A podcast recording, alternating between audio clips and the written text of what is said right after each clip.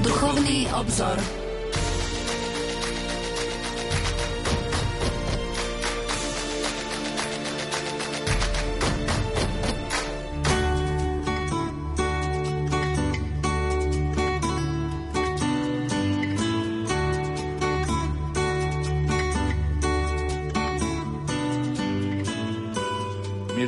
Poslucháči, na zelený štvrtok do poludnia sa slávi Sveta Omša Misa Charizmatis, požehnania olejov.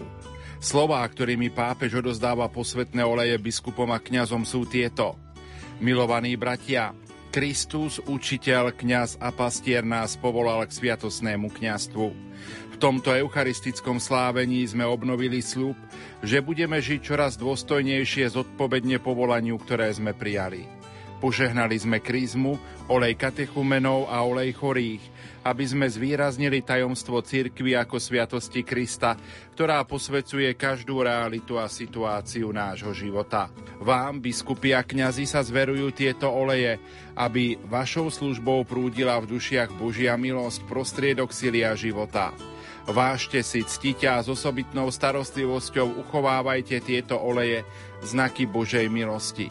Osoby, miesta a veci, ktoré budú nimi poznačené, môžu žiariť tou istou Božou svetosťou, ktorou obdivuhodným darom svojej lásky chcel, aby sa vo sviatosných znakoch mysticky obnovili udalosti dejín spásy. Milí poslucháči, v uplynulých dňoch sa v kostole na nebovzatia Pany Márie v Banskej Bystrici a v katedrále svätého Jána Krstiteľa konali sväté omše Misa Chrismatis, omše svetenia olejov, ktoré sa z dôvodu zlej pandemickej situácie neslávili na zelený štvrtok do poludnia. V dnešnej relácii Duchovný obzor na slávnosť svätých apoštolov Petra a Pavla si ich trošku priblížime. Pokojný dobrý večer a ničím nerušené počúvanie vám zo štúdia Rádia Lumen Prajú. Majster zvuku Pavol Horňák, hudobná redaktorka Diana Rauchová a moderátor Pavol Jurčaga.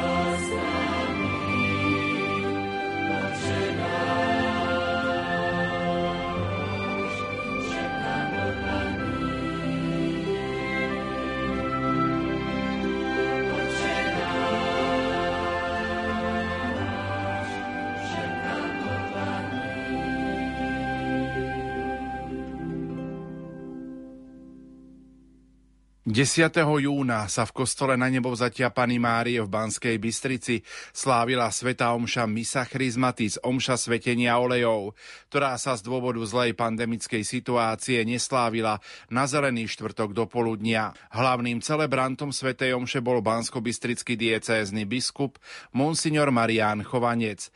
Na úvod Svetej Omše povedal. Milí bratia kňazi, vo všetkých úradoch a hodnostiach, drahí diakoni, seminaristi, sestry a bratia v Kristu, milí chlapci. Srdečne vás vítam vo Farskom kostole na nebovzatia Panny Márie, tu v Banskej Bystrici, keď dnes budeme sláviť misu Chrismatis. O to srdečnejšie vás vítam, že aj tento rok sme nemohli túto svetú omšu svetenia olejov sláviť na Zelený štvrtok ale teraz, 10. júna, keď nám to epidemické hygienické predpisy dovolujú. Pán je tu medzi nami.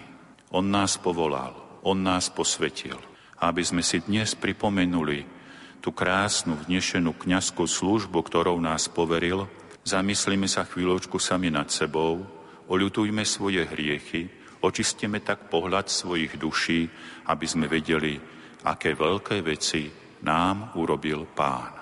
Hlavný celebrant sa prítomným kňazom prihovoril aj počas homílie. Milí bratia kňazi, som veľmi rád, že sa môžeme tu stretnúť v Božom dome pri pánovom oltári, aby sme si pri tejto svetej omši, misa Chrismatis, obnovili svoje kňazské sluby. Nebolo by kňazských slubov, nebolo by misi Chrismatis, keby pán Ježiš vo svojej láske a veľkodušnosti voči nám, slabým ľuďom, niekedy hriešným mužom, dal podiel na svojom služobnom kňastve. A církev 2000 rokov odovzdáva si túto služobnú kňazskú moc počnúť od pána Ježiša. Už svätý Hippolyt Rímsky, keď napísal tradíciu apostolíka, to bolo okolo roku 215, čiže na začiatku 3. storočia, píše, že církev východu aj západu na východe bola v tých časoch viac rozšírená ako na západe. Na zelený štvrtok slávi tri sveté omše. A Hippolyt Rímske aj dopodrobná opisuje liturgiu týchto svetých omší. Prvá svetá omša bola omša svetenia olejov. Druhá svetá omša bola omša kajúcnikov. A tretia svetá omša bola na pamiatku pánovej večere. Aj dnes to takto máme okrem tej strednej, druhej svetej omše. Keďže v druhom storočí ešte bola prax, že sviatosť pokánia, svetá spoveď bola završená až rozhrešením a to rozhrešenie sa konalo vo Veľkom týždni na Zelený štvrtok, tak mohla byť aj svetá omša kajúcnikov. Neskorské storočia už pretrhli to puto, že svetá spoveď sa bude vysluhovať so svojím rozhrešením na Zelený štvrtok, lebo sa začalo spovedať viac hojnejšie, početnejšie. A preto postupne táto svetá omša, druhá svetá omša, na zelený štvrtok zaniká. A tak nám na zelený štvrtok ostávajú dve sveté omše. Misa Chrismatis, svetenia olejov a my, svetá omša na pamiatku pánovej večere. My teraz máme svetú omšu, misu Chrismatis. Tá nás v duchu vedie do večeradla, kde pán Ježiš dáva celému ľudstvu účasť na svojom kňastve. Cirkev už dávno vyformovala náuku o dvoch účastiach na Kristovom kňastve. Prvá účasť na Kristovom kňastve sa volá kráľovské kňastvo alebo spoločné kňastvo. A do tohoto kňastva vstupuje každý, kto príjima svetý krst. A z týchto, z Božích detí, z tých, ktorí majú to spoločné kňastvo, si potom pán špeciálne povoláva do svojej služby a cez sviatosť vysviacky udeluje posvetnú moc, aby muži povolaní a vyvolení Kristom pánom mohli šíriť Božie kráľovstvo na zemi a pánov pokoj. Lebo okrem slov premenenia ktoré pri každej svetej omši kňaz zopakuje v mene Kristovom pri pánovom oltári, z poslednej večere máme vo svetej omši ešte aj prozbu pokoja od pána Ježiša. Pán Ježiš povedal, pokoj vám zanecháva, svoj pokoj vám dáva. nie ako svet dáva. Nestrachujte sa. A toto potrebuje počuť svet každý deň až do konca čias. Tí, ktorí majú služobnú moc od Pána Boha, sú zároveň aj strojcami pokoja. Svet Boží pokoj potrebuje. Niekto z vás možno pozná meno amerického kniaza Patrika Peytona. Zomrel v roku 1992. Volajú ho ružencovým kňazom. On 50 rokov stál na čele veľkého, širokého modlitbového hnutia. Ako sa to stalo? Ako viete, druhá svetová vojna začala v Európe v roku 1939, ale do Spojených štátov sa nedostala. Naopak, Spojené štáty dlhé roky zachovávali pacifistický postoj. Oni boli vychytrali v tom, že si povedali, kde sa dvaja bijú, tam tretí zvíťazí, a tak zarábali na vojne, ale do vojny nevstupovali. To sa zmenilo až 7. decembra v roku 1941, keď japonské cisárske vojsko a letectvo zničilo americkú vojnovú základňu na Havajských ostrovoch. Zrazu sa Amerika zbavila svojho pacifizmu a zo dňa na deň sa stali z nich veľkí militanti, ktorí sa hneď brali do zbrane. Je právo na obranu. Ale to, čo sa dialo v Amerike v týchto nasledujúcich dňoch, to už prekročilo právo na obranu. Vláda hneď vydala nariadenie, aby boli všetci Japonci pochádzajúci z Japonska sledovaní. A čo viac, spoločnosť zobrala spravodlivosť do svojich rúk. Niektorí Japonci roky, desaťročia žili v Spojených štátoch a mieru milovne a neschvalovali militantný japonský režim, ani neschvalovali vojnu proti Spojeným štátom, ale ľudia hneď v každom z nich, čo mal len trošku šikmé oči, videli nepriateľa a začali týchto ľudí na ulici linčovať. Brali spravodlivosť do svojich rúk a z toho obrovského pacifistického národa sa stala zrazu kolíska militantizmu. A Patrick Peyton bol vtedy kňaz, pastoračný kňaz nedaleko Los Angeles. A on sa zhrozil. Pri každom ohrození spoločnosti u niektorých jednotlivcov prepúkajú nízke pudy. Ale to, čo videl okolo seba, ním zatriaslo. A ako Kristov kňaz si povedal, čo tu na treba robiť? Ako môžeme uzdraviť túto našu spoločnosť, aby nereagovala takýmto neprirodzeným spôsobom? A vtedy sa rozhodol, bolo to v tom roku 1942, že založí modlitbové hnutie. Aj ho založil. Pod heslom Kto sa modlí, šíri pokoj. A Patrick Peyton spolu so skupinou kňazov, ktorí sa k nemu pridali, začína šíriť túto myšlienku. Ak chceme ozajstný pokoj, tak sa musíme modliť. A to nie len modliť sa v kostole, modliť sa aj v menších spoločenstvách a najmä modliť sa v rodinách. A mnohí ľudia sa pýtali, a čo sa máme modliť? A Patrik Peyton im hovorí, no modlite sa svätý ruženec. Lebo svätý ruženec vo svojich tajomstvách obsahuje všetky základné body dejín spásy. Ak sa budeme modliť svätý ruženec, budeme vedieť, čo Boh pre nás urobil. Budeme to mať stále na mysli, budeme si to stále pripomínať. A zaujímavé, že toto hnutie, hnutie sa veľmi rýchlo rozšírilo po Spojených štátoch, hoci Spojené štáty vtedy neboli ešte také katolícké, ako sú teraz. Boli viacej protestantské. Ale toto hnutie nabralo veľké obrátky. Ľudia si zrazu uvedomili, toto je najlepší spôsob, ako bojovať proti vojne. Kto sa modlí, šíri pokoj. A svet potreboval Boží pokoj. V roku 1945 druhá svetová vojna skončila, ale pokoj do sveta neprišiel. Trvalo len pár mesiacov a začalo napätie medzi veľkými mocnosťami a začínala tzv. studená vojna, ktorá pomaly vyvrcholila s hodením atomových bomb. A tak modlitbové hnutie neostalo zbytočné. Naopak, Ľudia si povedali, svet teraz potrebuje Boží pokoj viac ako kedykoľvek predtým. A toto hnutie, modlitbové hnutie, kto sa modlí, šíri pokoj, sa zo Spojených štátov rozšírilo aj do iných krajín anglicky hovoriaceho sveta. A keď v roku 1985 Patrick Payton bol na modlitbovom turne na Filipínach, tak vtedy organizátori tam zrátali 2 milióny ľudí, ktorí sa prišli modliť spolu s ním. Kto sa modlí, ten šíri pokoj. Milí bratia kňazi, naša spoločnosť pod ohrozením pandémie tiež zažila určitú hrôzu. A tiež sme boli svedkami toho, že niektorí spanikárili. U niektorých sa prebudili nízke pudy. A kto prinesie pokoj do tohoto sveta rozvíreného strachom? Boh. A Boh si vyvolil nás ako rozumné nástroje, aby sme my pomáhali šíriť Boží pokoj vo svete. A máme vzory, máme príklady. Cirkev tu nie je dnes, ani nie jeden rok alebo desať rokov. Má skúsenosti. Poučme sa zo skúsenosti veľkého ohlasovateľa ružencového kniaza Patrika Pejtona. Kto sa modlí, šíri pokoj.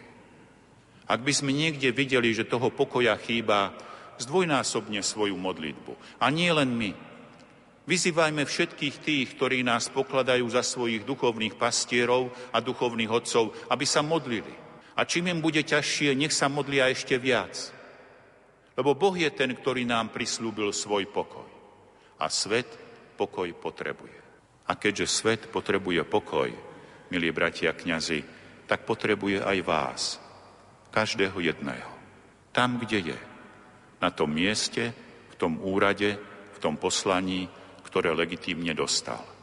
A je to pre nás veľkým vyznačením od pána, veľkou milosťou, že sme sa vďaka jeho povolaniu a jeho vysveteniu stali nástrojmi Božieho pokoja vo svete.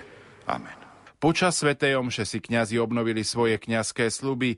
Na záver Svetej Omše sa hlavný celebrant poďakoval kňazom za ich pastoračnú službu vo farnostiach. Opäť biskup Marián Chovanec. Milí bratia, kňazi, diakoni, sestry a bratia v Kristu, predtým ako vás rád požehnám, chcem vám vysloviť úprimnú vďaku, Pán Boh zaplať, za vašu účasť na tejto svetej omši Misa Chrismatis, kde sme si my, vysvetení služobníci, pripomenuli svoje sľuby dané Božiemu synovi Ježišovi Kristovi. Vždy som vďačný kňazom, keď sa môžeme stretnúť pri pánovom oltári. A dnes môžem poďakovať ešte aj za to, že ten svet, ktorý postráda určitý pokoj, lebo nedrží s pánom Bohom, ten svet bol obdarovaný kňazským pokojom nie len cez sviatosti a modlitby, ktoré ste vyslúhovali, ale v posledných mesiacoch niekoľko sto kňazov u nás na Slovensku a v našej dieceze niekoľko desiatok kňazov slúžilo v nemocniciach a v iných zdravotníckých zariadeniach. Tým naozaj preukázali to, čím nás Pán Boh poveril. Prinášame pokoj všade tam, kde treba Nezabúdajme, že Boh je darcom pokoja a my sa tomu pokoju otvárame, keď mu slúžime a keď ho o to prosíme. Kto sa modlí, ten šíri pokoj.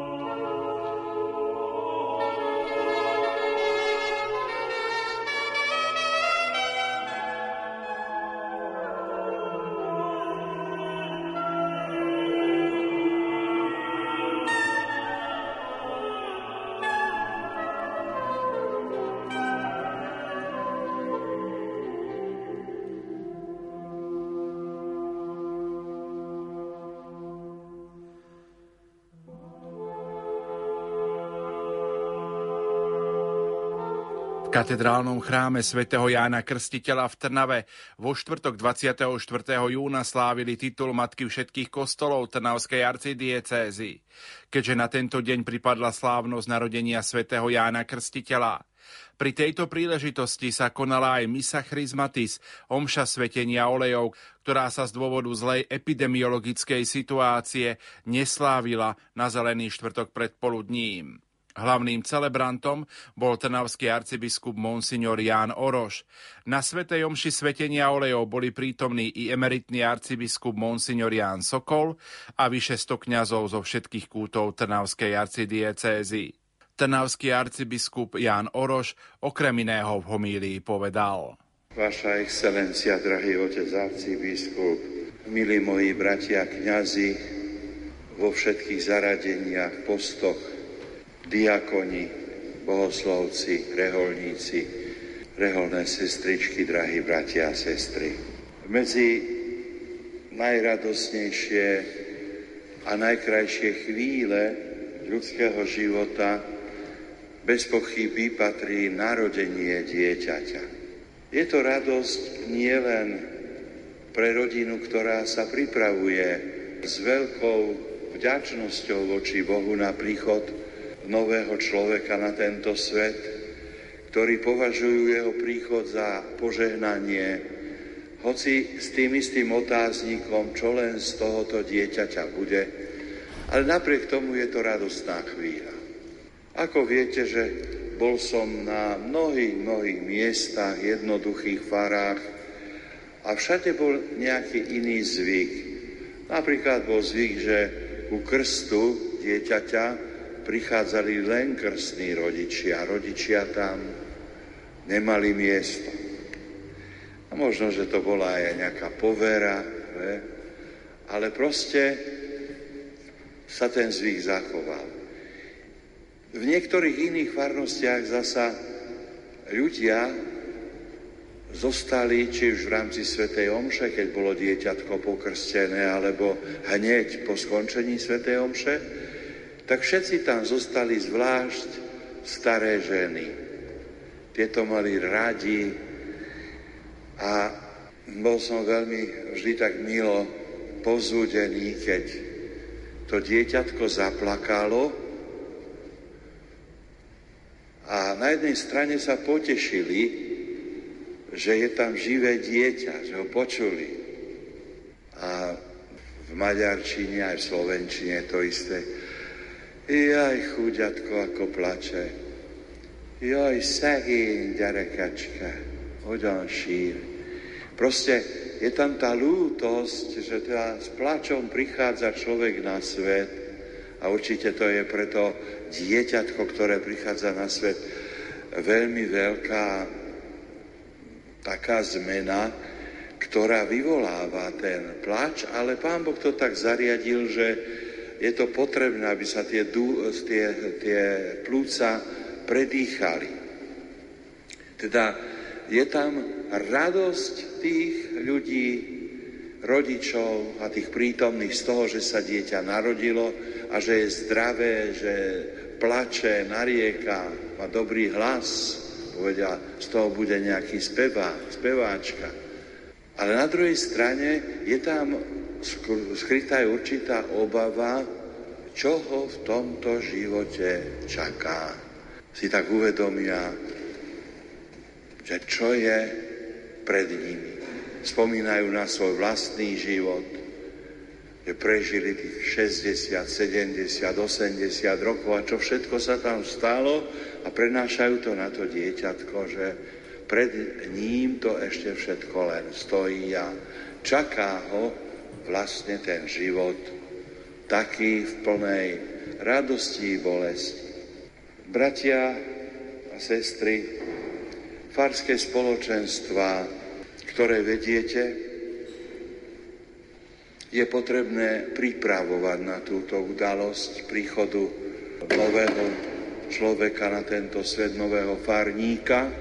A preto som veľmi rád, že pripravujete pred krstom robíte krstnú prípravu rodičov a krstných rodičov.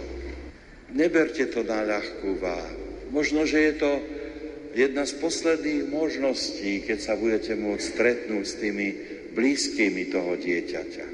A možno, že v nich zostane taký pocit milujúceho, dobrého, duchovného otca, ktorý sa k nám prihovoril s veľkou láskou a teší sa spolu s nami z nášho dieťaťa. Možno dosiahnete s tým len toľko, že odteraz vás už na ulici neobídu, ale sa na vás usmejú, pretože ste sa spoznali pri nejakej príležitosti. Už aj to je v dnešnej dobe zriedkavé, že ľudia majú takúto sympatiu voči kniazovi práve na základe takýchto spoločných stretnutí vo chvíľach, keď sú oni naladení na to, aby prijali zo strany kniaza tú Kristovú lásku, Božiu dobrotu. Mnohí z nás si neuvedomujú, že v liturgickom kalendári si spomedzi množstva svetých a svetíc pripomíname iba troje narodení osôb, ktoré zohrali podstatnú úlohu v dejinách spásy. Vieme, že byzánska liturgia už podľa teda liturgie východu, východných byzantských, z církevných spoločenstiev Sviatok narodenia Jána Krstiteľa oslabovali už 4. až 5. storočí. Kdežto narodenie Pany Márie až 6. až 7. storočí. Teda aj to je taká zaujímavosť, že na východe tá postava Jána Krstiteľa bola naozaj uctievaná ako najväčší zo starozákonných prorokov, aby sme povedali najväčší z tých novozákonných ohlasovateľov Ježiša Krista.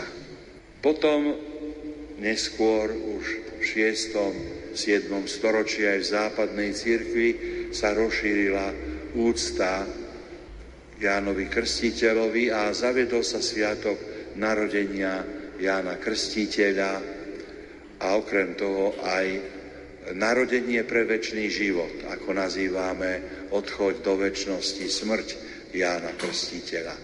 Náš chrám je zasvetený svetému Jánovi Krstiteľovi, podobne ako celá naša arcidiecéza. Máte tu celý život znázornený tohto veľkého Božieho muža. A keď tak vstupujete zo zadu dopredu, a tam začnete hneď ako si vnímať tie názorné fresky, tak vás prekvapí, že tam práve keď vstupujete už jeho koniec.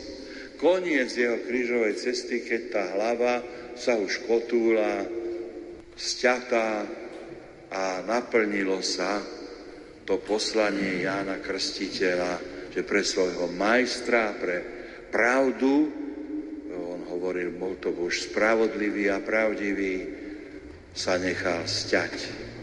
Aj tam Herodes, my sme mohli použiť Šeržela Fám, že áno, aj tam mala prsty v tom žena Herodias. Keď Jan povedal, nesmieš žiť s manželkou svojho brata Filipa. To prenesieme do nových dejín, našich dejín súčasných, keď takým predstaviteľom štátov by nejaký kňaz, reholník, misionár, biskup povedal, nesmieš žiť s manželom svojej blížnej. Nesmieš žiť s manželkami svojich bratov. Zase som sa dostal k veci, ktorá je nepríjemná, a ktorú dokonca aj naši veriaci katolíci niekedy tak posudzujú kruto, že ten biskup furt vyťahuje takéto veci. Ale tuto máme natácké podané, tú realitu, vidíme na táčke Jánovú hlavu, tak sa nám ponúka táto téma, ako ďaleko sme sa my vzdialili, hoci Herodes hovorí, rád ho počúval Ján. Vidíte? Že keby to od neho záviselo, možno, že on by sám tento krok krutý neurobil. Nevieme, to je taká špekulácia, ale keďže ho rád počúval, tak mal k nemu taký vnútorne pozitívny vzťah a uznal tú pravdu, ktorú svätý Ján im predkladá. Takže nesmieme sa nechať ovplyvňovať názormi aj iných, nám blízkych, aj rodinných príslušníkov vo veciach, ktoré sú v našej katolickej viere a cirkvi nemeniteľné, pravdivé, stále. Už svätý Augustín hovorí o tom, že nedokážeme preskúmať všetky záhyby takého veľkého tajomstva, ktorým je pre nás aj svätý Jan Krstiteľ. Ešte sa nenarodila, už sa zachvel v matkinom lone pri príchode svätej Pany Márie. Preto slávime jeho narodenie vyvoleného Božieho, najväčšieho z tých, čo sa narodili zo ženy. Dovolte mi, aby som spomenul niekoľko svedectiev, ktoré sú veľmi, veľmi intenzívne spojené s osobnosťou svätého Jána Krstiteľa.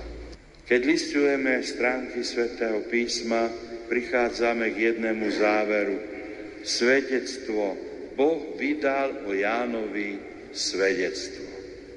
Teda prvé svedectvo o Jánovi vydáva sám Boh. Potom je to svedectvo Jánových rodičov. Svetý Lukáš nám opisuje Zachariáša a Alžbetu, že by boli obaja spravodliví pred Bohom a sveto žili podľa Božieho zákona a jeho prikázaní. Nedívme sa, že dieťa takýchto vynikajúcich rodičov vyrástlo v najväčšieho z prorokov starého zákona a po Pane Márii najvýznamnejším zo svetcov nového zákona prvom rade to bola Božia milosť. Veď ruka pánova spočinula na ňom. To znamená, že s pomocou Božou, Božej milosti sa stal najväčším z prorokov. Avšak aj nadprirodzená Božia milosť predpokladá prirodzený, pevný ľudský základ, vynikajúcu spoluprácu človeka s Bohom. Toto svedectvo Zachariáša Ažbety jedným zo základov svedectva samotného Jána. Rodina, ktorá vychováva podľa Božích zákonov a prikázaní, podľa Božej vôle svoje deti. Máte aj vy vo svojich farnostiach takéto rodiny a ste šťastní, keď máte rodinku, ktorá žije kresťanským katolickým životom, spolu sa modlia. Ale nie len to, ale dokonca vykonávajú aj rozličné služby v rámci farnosti, ktorými sú svetkami aj pre ostatných, že čo znamená byť kresťanmi, katolíkmi, že to nie je len, nie sú len mlčiace steny chrámov, ale sú to slova a skutky, ktoré sa dostávajú cez našich veriacich a v prvom rade cez nás kňazov do sveta medzi ľudí. Vidíme, že sú rodičia, ktorí by najradšej preniesli svoju zodpovednosť za výchovu svojich detí na niekoho iného. Až je možné na církev. To tak poznáme, že aj v našich cirkevných škôlách ešte stále sa to tak opakuje, že keď e, niektoré dieťa, žiak e, neprospieva v inej škole, tak ho dajú na cirkevné gymnázium alebo základnú školu, mysliaci, že na tom cirkevnom gymnáziu sú povinní z neho vychovať poriadného človeka. Oni ani nemusia prispievať, oni len kritizujú, poučujú, po, poukazujú na omily učiteľov, niekedy reholníkov, reholných sestier, ktorí vyučujú na danej škole.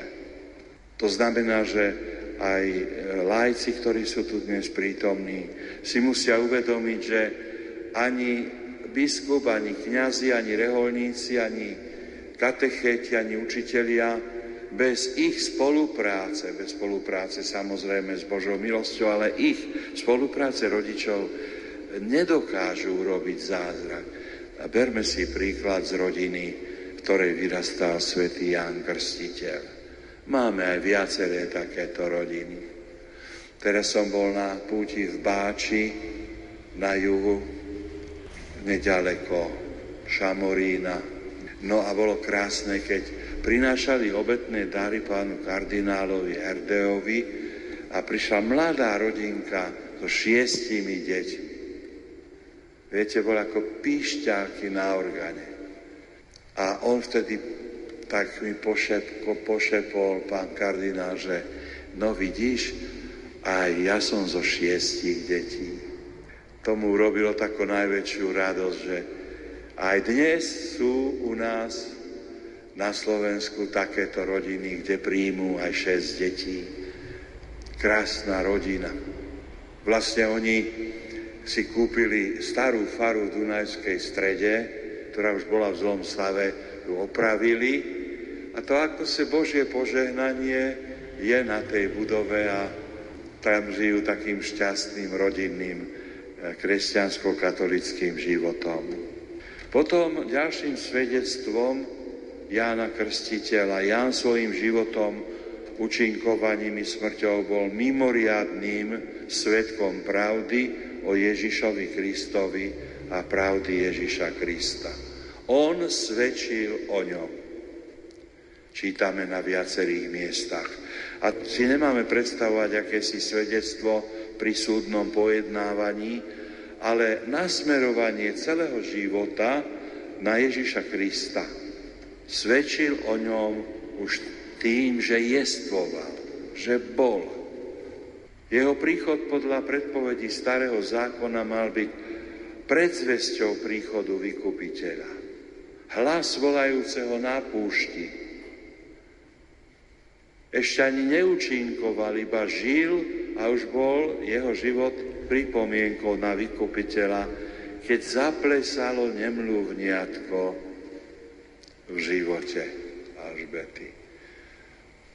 Hovoril som vám, že tie staré preklady Biblie používajú slovo zatancovalo dieťatko v živote matky. A to sa tak prirovnáva starozákonnému tancu Dávida pred archou zmluvy. Že archa zmluvy ako predstavuje pánu Máriu, ktorá nesie v sebe to najcenejšie, a král Dávid teraz tancuje pred tou archou. Tak ako by Ján Krstiteľ vítal spasiteľa sveta tým svojim tancom radostným Dávidovským v živote svojej matky. Keď potom začal učiť, kázať a krstiť verejne, hovoril o blízkosti Krista, ktorý sa má predstaviť ľudu a nakoniec zomiera mučenickou smrťou, keď dokonale splnil úlohu, ktorou ho Boh stvoril. Celým jeho životom si môžeme tak všimnúť, sa ako taká červená niť tiahne jeho pokora. Nie som hoden rozviazať remienok na obuvi. Ja nie som ten, ktorý má prísť. Po mne prichádza ten, spasiteľ, vykupiteľ. A toto sa vzťahuje, bratia, aj na nás kniazov. Máme veľké pokušenie niekedy si prisvojiť, privlastniť niečo z toho, čo patrí Kristovi.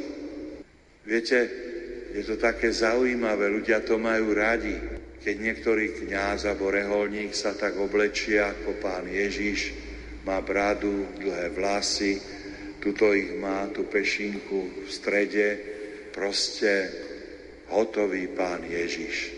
Niekedy aj tie babičky tam takmer odpadávajú, že tak zdvihne ruky a tie dlhé rukávy.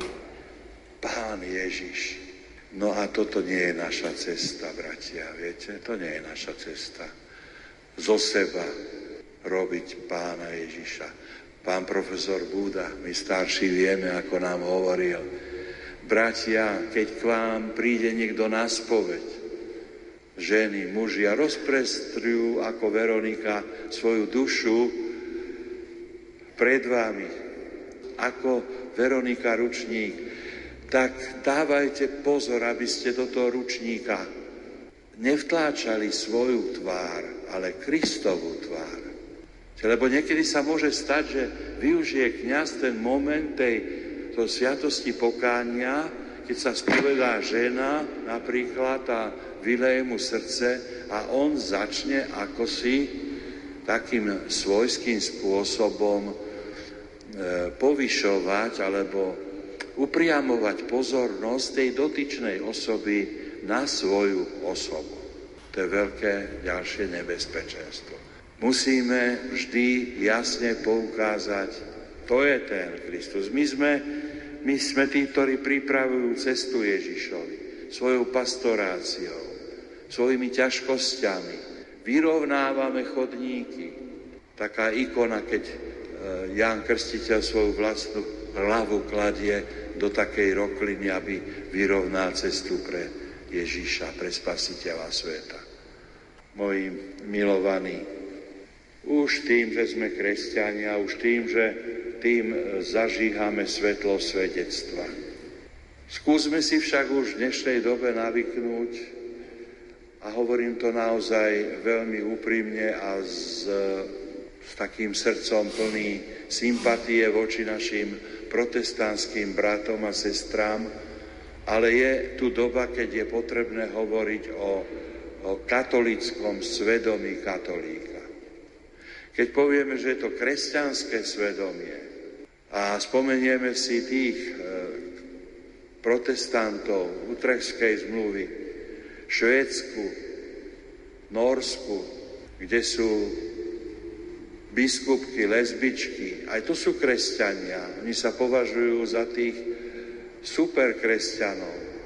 Takže je tu určité nebezpečenstvo, že keď povieme, no kresťanské svedomie, no dobre, tak tam to je tiež kresťanské svedomie. My máme naše kresťanské, katolické svedomie, podľa ktorého máme žiť. Podľa ktorého máme viesť aj našich veriacich a neprechádzať z našej katolickej cirkvi a náuky magistéria k týmto odbočkám protestantizmu, kde sú aj ženy, farárky, kde aj žehnajú homosexuálne páry a tak provokatívne práve vtedy, keď príde upozornenie z Ríma, že toto sa nesmie, to je proti Svetému písmu, proti katechizmu, proti učeniu. A oni o niekoľko dní, týždňov na to naschvál nejakých 300 kňazov katolických v Rakúsku usporiada vo svojich kostoloch žehnanie homosexuálov. Je to taká primitívna provokácia, alebo primitívne kovanie na ten truc, to deti tak zvykli že ho upozorňa a on na ten truc to urobím. Viete, to je také trucovanie malých nezrelých detí, ktoré podľa svojej hlavy si idú. A je to aj v iných častiach Európy, kde sa udiali v nedávnej minulosti takéto smutné skutočnosti. Bratia, sestry, sa za nich modlíme, aby sa spametali, pretože táto cesta skutočne nie je cestou Jána Krstiteľa a predovšetkým to nie je cesta nášho drahého spasiteľa Ježiša Krista. Bratia a sestry, Ján spečatil svoju vernosť mučenickou smrťou. V 50. rokoch mnohí naši bratia, biskupy, kňazi, reholníci, reholníci spečatili vo vernosť katolickej cirkvi mučenickou smrťou. Ešte aj v roku 1986 spečatil svoju vernosť katolíckej církvi náš brat Štefán Polák mučenickou smrťou. Ešte aj v tom čase eštebáci e, viedli kňazov vypočúvať do opustených colníc pri Ipli aby ich tam mlátili a snažili sa ich zlomiť. To bolo v 87. roku a v 89. až poznáte ten film Kolia, tak tam bolo strašne veľa týchto vypovčúvajúcich členov EŠTB, ako tiež trngali kľúčikmi. Teda je to tak. Skúsme sa však na to povzniesť, nenechať sa zlomiť, pretože to naše víťazstvo v Ježišovi Kristovi je už isté. Keď nejaký klub futbalový prehrá, tak začnú rozbíjať štadión, hádzať po sebe stoličky, rozbijajú výklady, zúria, škrípu zubami a prehrali. No, aj v duchovnom živote je to tak, že kto si škrípe zubami, rozmláti spoločnosť, rozdeluje a chce ju e, zničiť. My z lásky aj k týmto našim bratom a sestrám snažme sa ich priviesť svojim konaním a e, svojou rozhodnou katolíckou cestou viesť k nášmu majstrovi a upevňovať ich vzťah ku katolíckej církvi. Samozrejme, so všetkou úctou ostatným církvám na tej úrovni, aby sme neprekročili určitú hranicu, ktorá už môže privádzať našich veriacich do schizmy.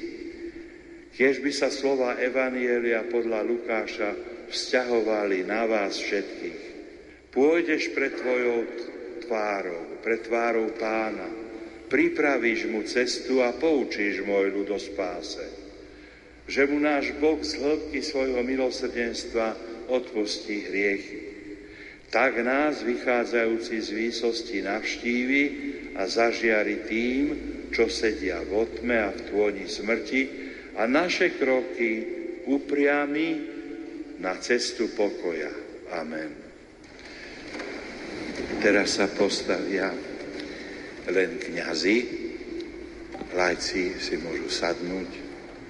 Nasleduje obnovenie kňazských sľubov. Milovaní bratia, Kristus Pán dal apoštolom aj nám účasť na svojom kňastve. Dnes, keď opäť prichádzame sem napriek ťažkostiam, ktoré sú nám všetky známe, po tých ťažkých udalostiach, ktoré sme prežili a prekonávame, ako váš biskup sa vás pýtam, chcete predo mnou a pred Božím ľudom obnoviť sľuby, ktoré ste kedysi urobili? Chcete sa bližšie primknúť Pánu Ježišovi, a lepšie sa mu prispôsobiť. Chcete sa zrieknúť samých seba a verne plniť kniazské poslanie, ktoré ste z lásky ku Kristovi a jeho církvi vzali na seba v deň svojej kniazkej vysviacky? Chcete v Eucharistii a v ostatných liturgických úkonoch verne vysluhovať Božie tajomstvá? Chcete posvetný učiteľský úrad vykonávať podľa príkladu Ježiša Krista, nášho učiteľa a pastiera, teda nie z túžby po hmotných výhodách, ale jedine z lásky k dušiam. A vy, milovaní bratia a sestry, modlite sa za svojich kňazov, duchovných otcov. Nech ich pán zahrnie svojimi dármi, aby vás ako verní pomocníci najvyššieho kniaza Ježiša Krista viedli k nemu k darcovi spásy. Kriste, uslíš nás, Kriste, vyslíš nás. Modlite sa aj za mňa nehodného, aby som verne s Božou pomocou plnil svoje apoštolské poslanie a bol medzi vami čoraz presvedčivejším, a dokonalejším obrazom Ježíša Krista, veľkňaza, dobrého pastiera, učiteľa a služobníka všetkých ľudí. Nech nás Pán zachová vo svojej láske a nech nás všetkých kňazov i ľud privedie do života večného. Zvyk svetiť oleje siaha do kresťanského staroveku. Pre svoje blahodárne pôsobenie je olej vo Svetom písme obrazom zdravia, radosti, sily, ducha, šťastia a pokoja. Toľko dnešná relácia Duchovný obzor na slávnosť svätých apoštolov Petra a Pavla, kde sme si priblížili sväté omše Misa Chrismatis v Banskobistrickej diecéze a v Trnavskej arcidiecéze. Za pozornosť vám v tejto chvíli ďakujú majster zvuku Pavol Horňák, hudobná redaktorka Diana Rauchová a moderátor Pavol Jurčaga. Do počutia.